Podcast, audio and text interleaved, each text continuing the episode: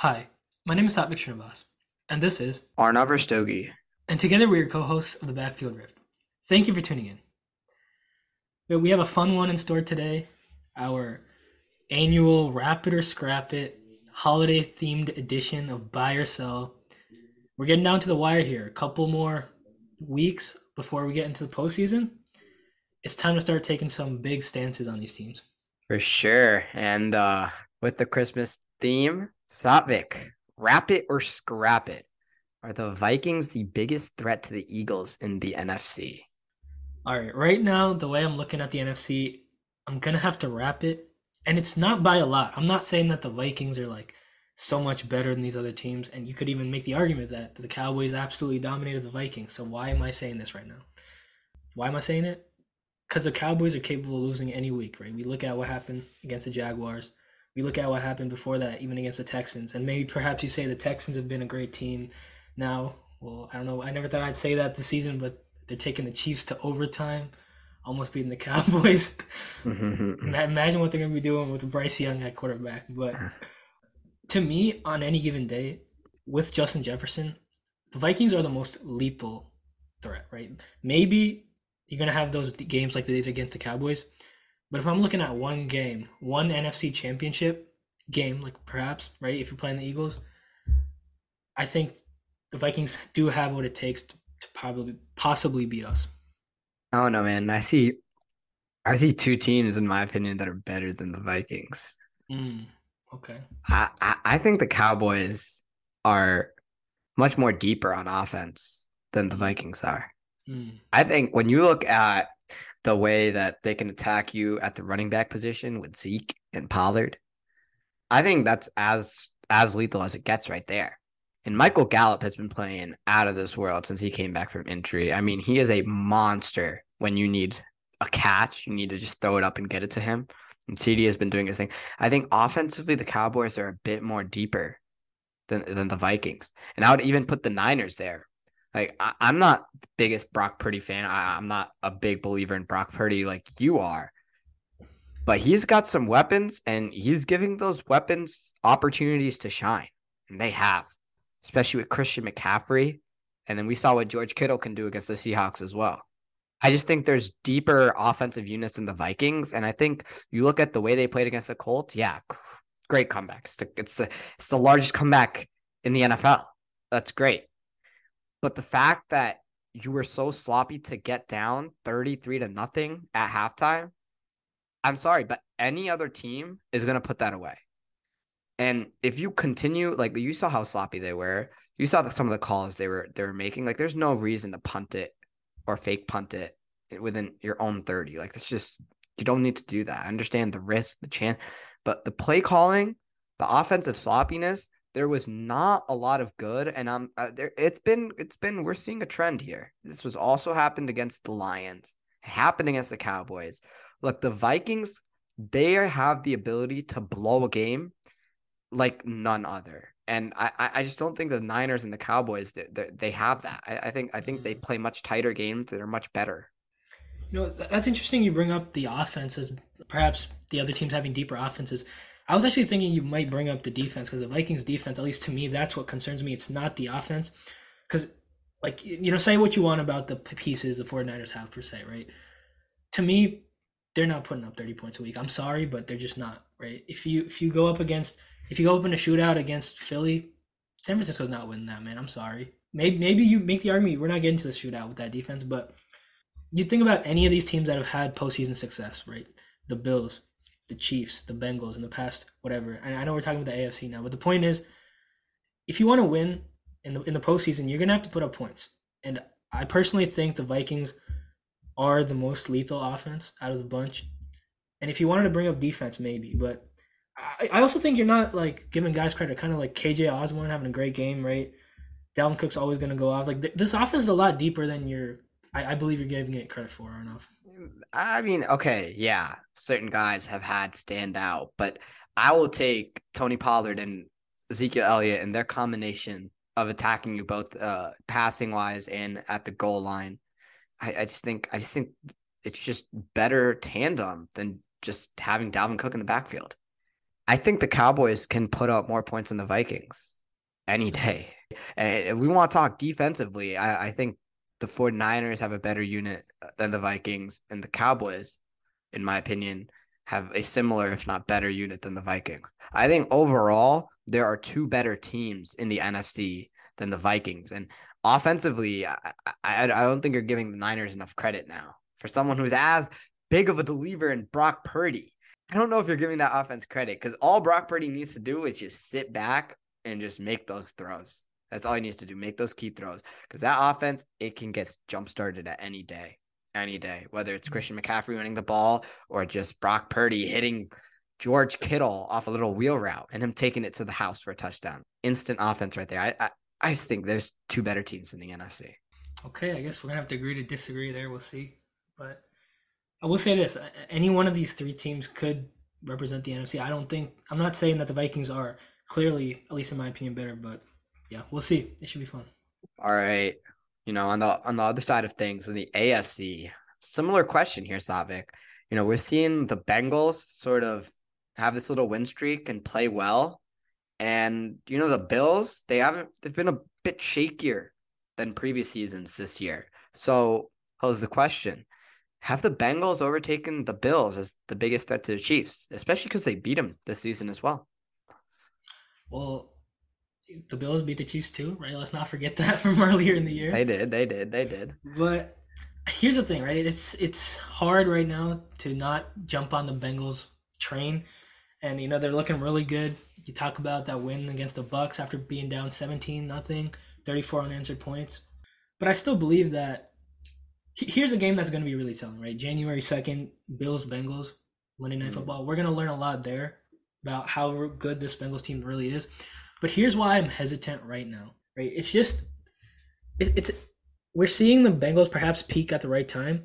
But if you look at the record, it hasn't been that they are outright better than the Bills, right? Maybe they're up there, but I still think that the Bills are a better football team. Maybe Joe Burrow, Ja'Marr Chase, that's lethal. But I'm just hesitant right now. Maybe in 2 weeks my answer would change, but I still believe that the Bills are the biggest competitor to the Chiefs right now. Man, I'm wrapping this. And look, the play style of the Bengals has been really telling about how they are able to perform in these big games. And they understand that, look, both teams here are going to put up points. It's going to come down to who has the ball last. And the Bengals time and time again have shown that offense and the play calling is superior to others. They don't give the ball back in the fourth quarter. They don't. They just don't. And they're very efficient doing that. Right. And time again, the Bengals have beaten top tier opponents, top tier quarterbacks like this. They're a bend but don't break team, and they have never broken. I think the way the Bengals approach the game schematically, I think it's just better than the Bills and even the Chiefs. The way that Joe Mixon is able to attack you, and then Joe Burrow works his Burrow magic and finds a Tyler Boyd or a Hayden Hurst, finds a Ja'Marr Chase down the seam, or gives T. Higgins a chance. They have so many different ways to attack you offensively. You're just not getting the ball back. They know how to play these tight games extremely well against these teams. And if I were the Chiefs, there's one team that I'm worried about, and that is the Bengals. The Bills are on the burner too, but I think I'm more worried about the Bengals than I am about the Bills. The way that they have attacked me multiple times and beaten me with the same formula multiple times, it's lethal. It is lethal. Okay. I hear that. But here's the thing, right? You're talking about how the Bengals have been beating these elite opponents, whatever it is. But if you really look at it, right, the 6-game win streak that the Bengals are on, outside of that Kansas City win, these are the teams they played, right? Carolina, Pittsburgh, Tennessee, Cleveland, Tampa. Like, I just feel like we need to hold our horses. Like, I'm not saying that this isn't a team with extremely high, like, Super Bowl potential. Like, the potential is there. But I still – my point being is that if you go earlier in the year, right, these losses against like Cleveland on Monday night, Baltimore before that, there just are elements of inconsistency. Because the thing that people are always telling me, and when I say people, I mean you, Arnav, you're always telling me the Bills are inconsistent. But I think the Bengals have been that too, and we're just perhaps forgetting that from earlier in the season. Maybe, but I'll say this. the Bengals peak is higher than the Bills peak this year so far, in my opinion. Like what the Bengals capability is and what they've shown the ability to do is much higher than what the Bills have shown us this year. Why is that? What are you exactly looking at there? Why is that? Because I think the ability not to give the ball back in the fourth quarter is something that you just can't. That is elite play calling at its finest and elite execution at its finest. That is something that the Bills can't do.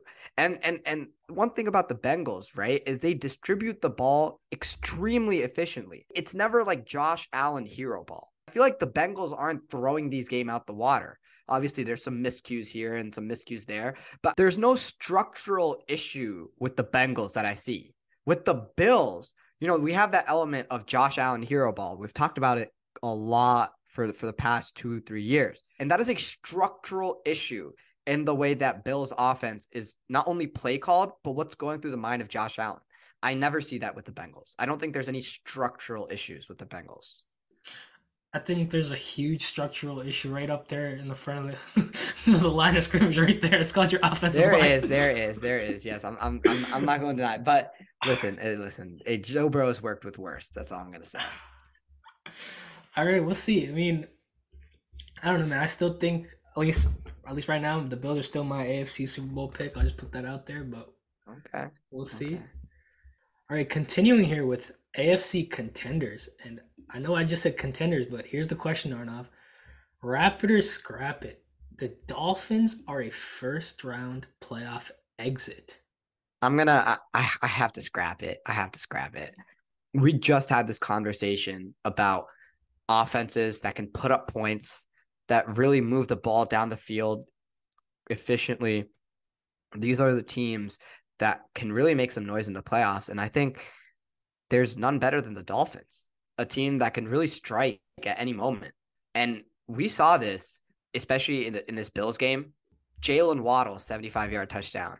Tyreek Hill, too, in the Chargers game. This is an instant scoring offense. And they make big plays when they're needed to be made. And so the ability for this team to move the ball down the field in those chunk plays and just flip the switch at any point in time. Like if you blow a coverage as a safety, it might be 6 points just like that. And so that ability, especially in the playoffs, I just can't bet against offenses like that. Offenses that pass the ball that well. And when you look at Tua's efficiency, his QBR, it's right up there with some of the best quarterbacks in the league. He's playing the best football of his entire career. And so I can't bet against a young quarterback that's playing the best football of his career with two wide receivers who are the best wide receiver duo in the NFL. That offense, man, I can't bet against that in the playoffs. I know this is going to sound a little whack here, but I'm going to wrap it.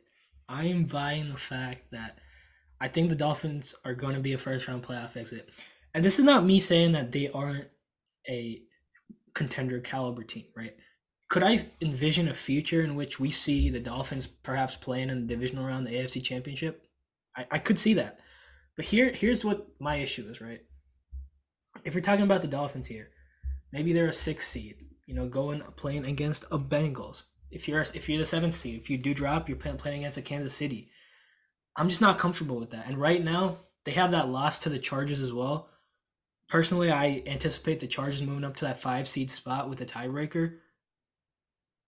I don't like my chances as Miami in the cold in January, going to Buffalo, going to Cincinnati.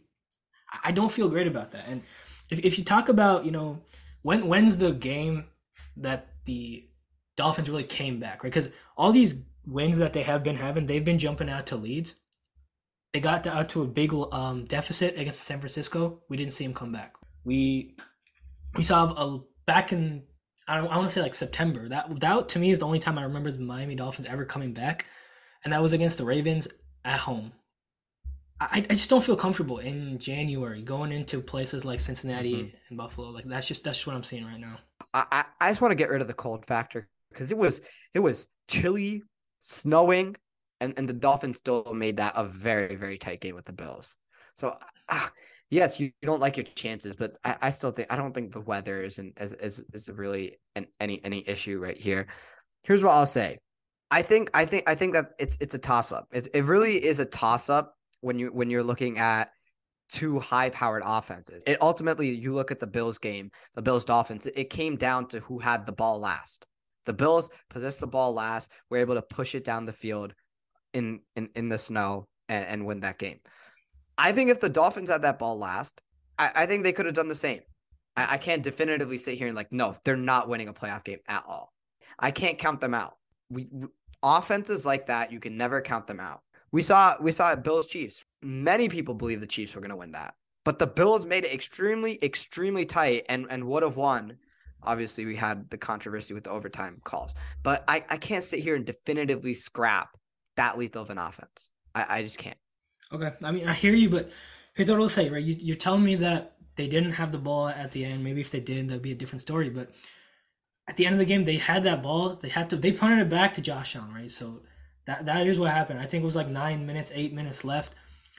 And if you really ask yourself, when were they having success? Like, I'm not trying to like paint the narrative again that, you know, Tua is holding them back or whatever it is, but all these plays, these are quick strikes, right? Jalen Waddle, a 75-yard touchdown. Raheem Mostert was the one that was doing a lot of the heavy, you know, workload for the Miami Dolphins offense. They only had 234 passing yards. So like, I'm not saying Tua is the problem, but I'm just saying, like, as an offense, I don't know, man. End of the game, you got to throw the ball. I don't have my money on Tua and the Dolphins. I don't. I mean, it is a chunk play offense, and I think historically, I think you look at the Chiefs, probably the best example of that. Look, chunk play offenses can turn it on at any time. They really do. No, but really the thing is, the same example with the Chiefs. At the end of the game, 2-minute drill, you could trust Patrick Mahomes to go put that ball in the end zone. At least personally, I'm not there at a point right now with Tua. You can't trust Tua, like, pushing it down the field. I guess. Yeah. That I can't defend that. I also don't think you can immediately just count Tua out of any game. Okay. I don't think you can count that Dolphins team out of any of these games and just scrap it. So that's just all right. That's just the way it is. You know, we're talking about playoff positioning, and that 4 seed is really looking wide open with that Ryan Tannehill injury. So Satvik, man. The Jaguars, are they going to make it to the playoffs and win a playoff game? Do you believe that?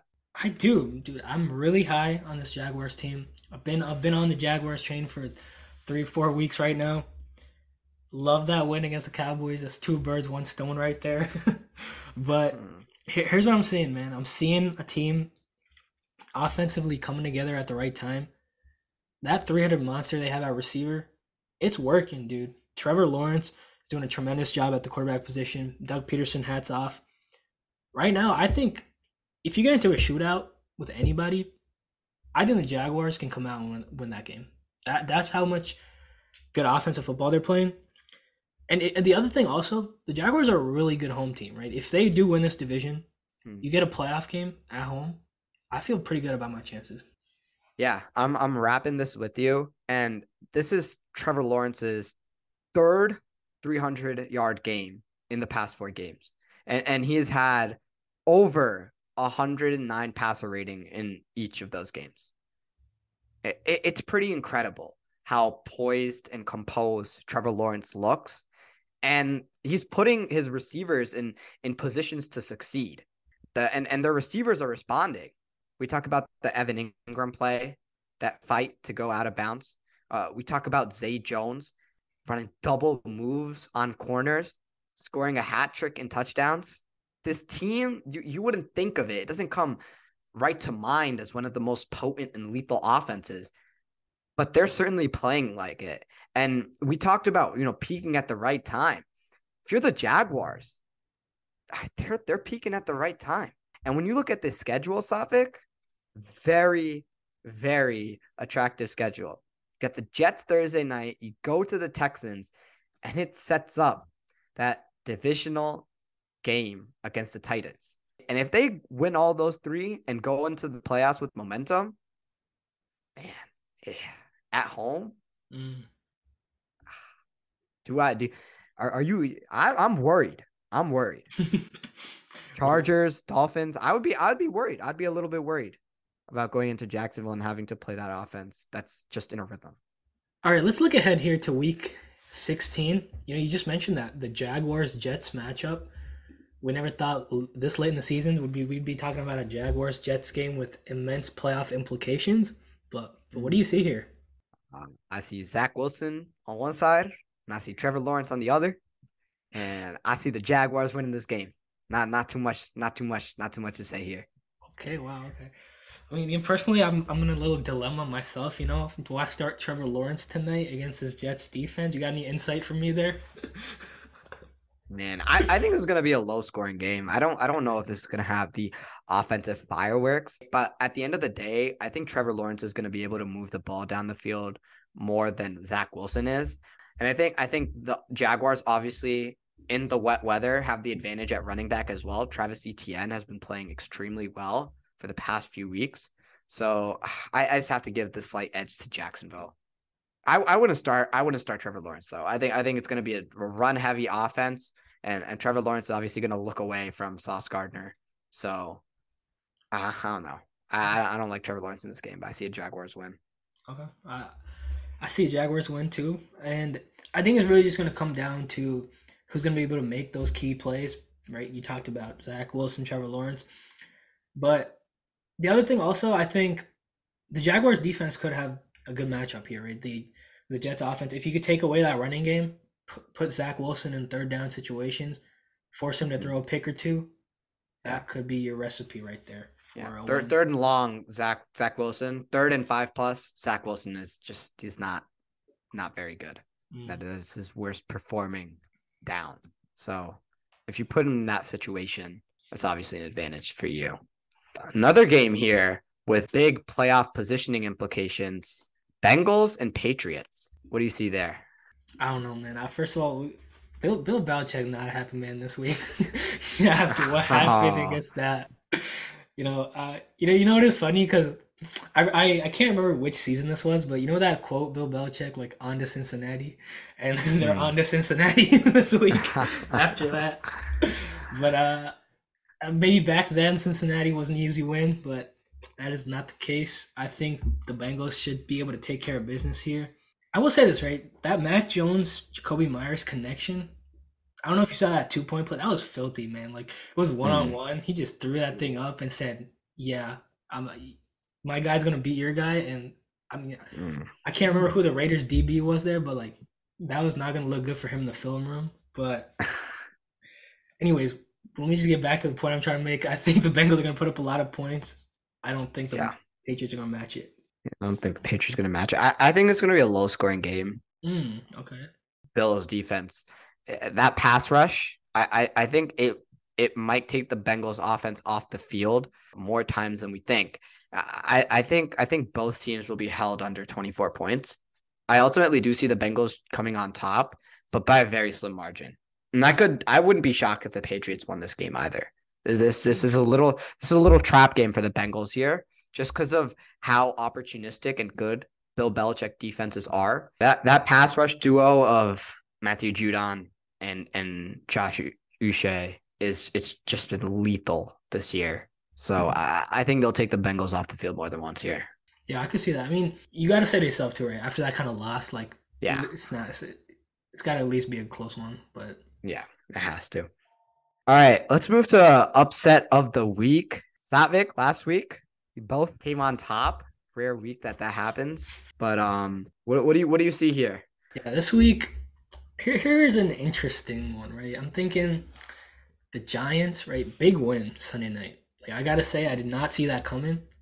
Kayvon Thibodeau, man, looking like a game changing type of player. Like that, he was the reason, I would say, that the Giants won that game, other than the fact that Saquon Barkley, end of the game, started taking matters into his own hands. But I like the Giants defense a lot, and they get pressure. And I think that could give the Vikings problem, right? When you talk about when have the Vikings been vulnerable this year, it's when you get pressure. That loss, Cowboys, 40-3, 40-something, whatever the score was, that Cowboys pass rush was all over Kirk Cousins. I think the Giants pass rush could have some success, and that could lead to a Giants win here. I see that, but you really think the Giants are matching the Vikings in points? okay, if it gets into a shootout, definitely no, I don't expect that. But if the Giants got to go up and put maybe 27 up against a Vikings 24, a modest 24, I could see that, right, mate? But if Justin Jefferson is going to go crazy like he does pretty much most Sundays except for like one or two Sundays in the year, then I don't know. But I just think the thing that stood out to me again was that defense, right? Like I was expecting Washington to win that game, and my reasoning was, you know, the Commander's offense is going to be better, but that was not the case, right? I just think just be there, because if the Colts could put the Vikings in a 33-0 hole, the Giants would probably put them in a 50-0 hole. You brought up Kayvon Thibodeau. It's going to be a very interesting matchup, him versus Christian Darrisaw, two young players, young emerging stars in the league. I wouldn't pick that, but two NFC contenders, I think it's going to be a very, very good matchup, very telling on either side. I do see the Giants losing this one. I think the Vikings will pull it out simply just because I just think they'll be able to drive down the field more often than not. And I think the Giants I'll give them credit that offense has been putting less and less pressure on Daniel Jones to be a playmaker, but I just don't trust him. And if it does come down to that in this game, which it might if they get down early, I don't like the Giants in that position. So I wouldn't take it, but I mean, anything can happen with the two playoff teams there. All right, I'm going to take the counterpart of the Giants-Washington game. I'm going to take Washington on the road against San Francisco. And man, it seems far-fetched at the beginning, but hear me out. Washington is allowing the fifth fewest passing yards in the NFL and the fourth lowest completion and completion percentage in the NFL. That doesn't bode well for a guy like Brock Purdy, who I just don't trust as a volume passer. And we all know how good that Washington defense is up front. And I think they'll give Christian McCaffrey a bit of trouble, put pressure on Brock Purdy, and I simply don't trust Brock Purdy to sit back and throw the ball 40 times. I don't have that faith in him right now. So this game really comes down to, can Taylor Heineke put, I don't know, 20, 24 points on the board? And that is the one risk that I am taking. But I just think Washington has been great rushing the ball. And I think that Terry McLaurin makes a few plays here and there. I think this defense can limit San Francisco. And I think Washington can put its name right back into that wild card race in this game. Okay, I could see this. The one thing, though, that you might have to be banking on is maybe an interception or two, maybe a fumble to put the Washington offense in prime positions. Yeah. But if it's going to have to be like three or four like long drives down the field against this Niners defense, that concerns me. I don't know if that's something the Commanders have. But I do think that you could give Brock Purdy a tough time in this game, right? Because he hasn't really played the elite defenses of the NFL yet in his young career. It's really maybe just a couple of mistakes by the Niners could lead to a Commanders win here, but it should be interesting. I could see this one. When you look at that Washington pass defense, I think the likelihood for them to come out and create those turnovers with a young quarterback like Brock Purdy, with the way that this defense has been preventing quarterbacks from just moving down the field at will, I think it's likely. You might. I think obviously the turnover differential makes a key difference in games, and I think Washington gets a +1 on for their side. I think they can scrap out of San Francisco, another contender, and win just like they did at Philadelphia.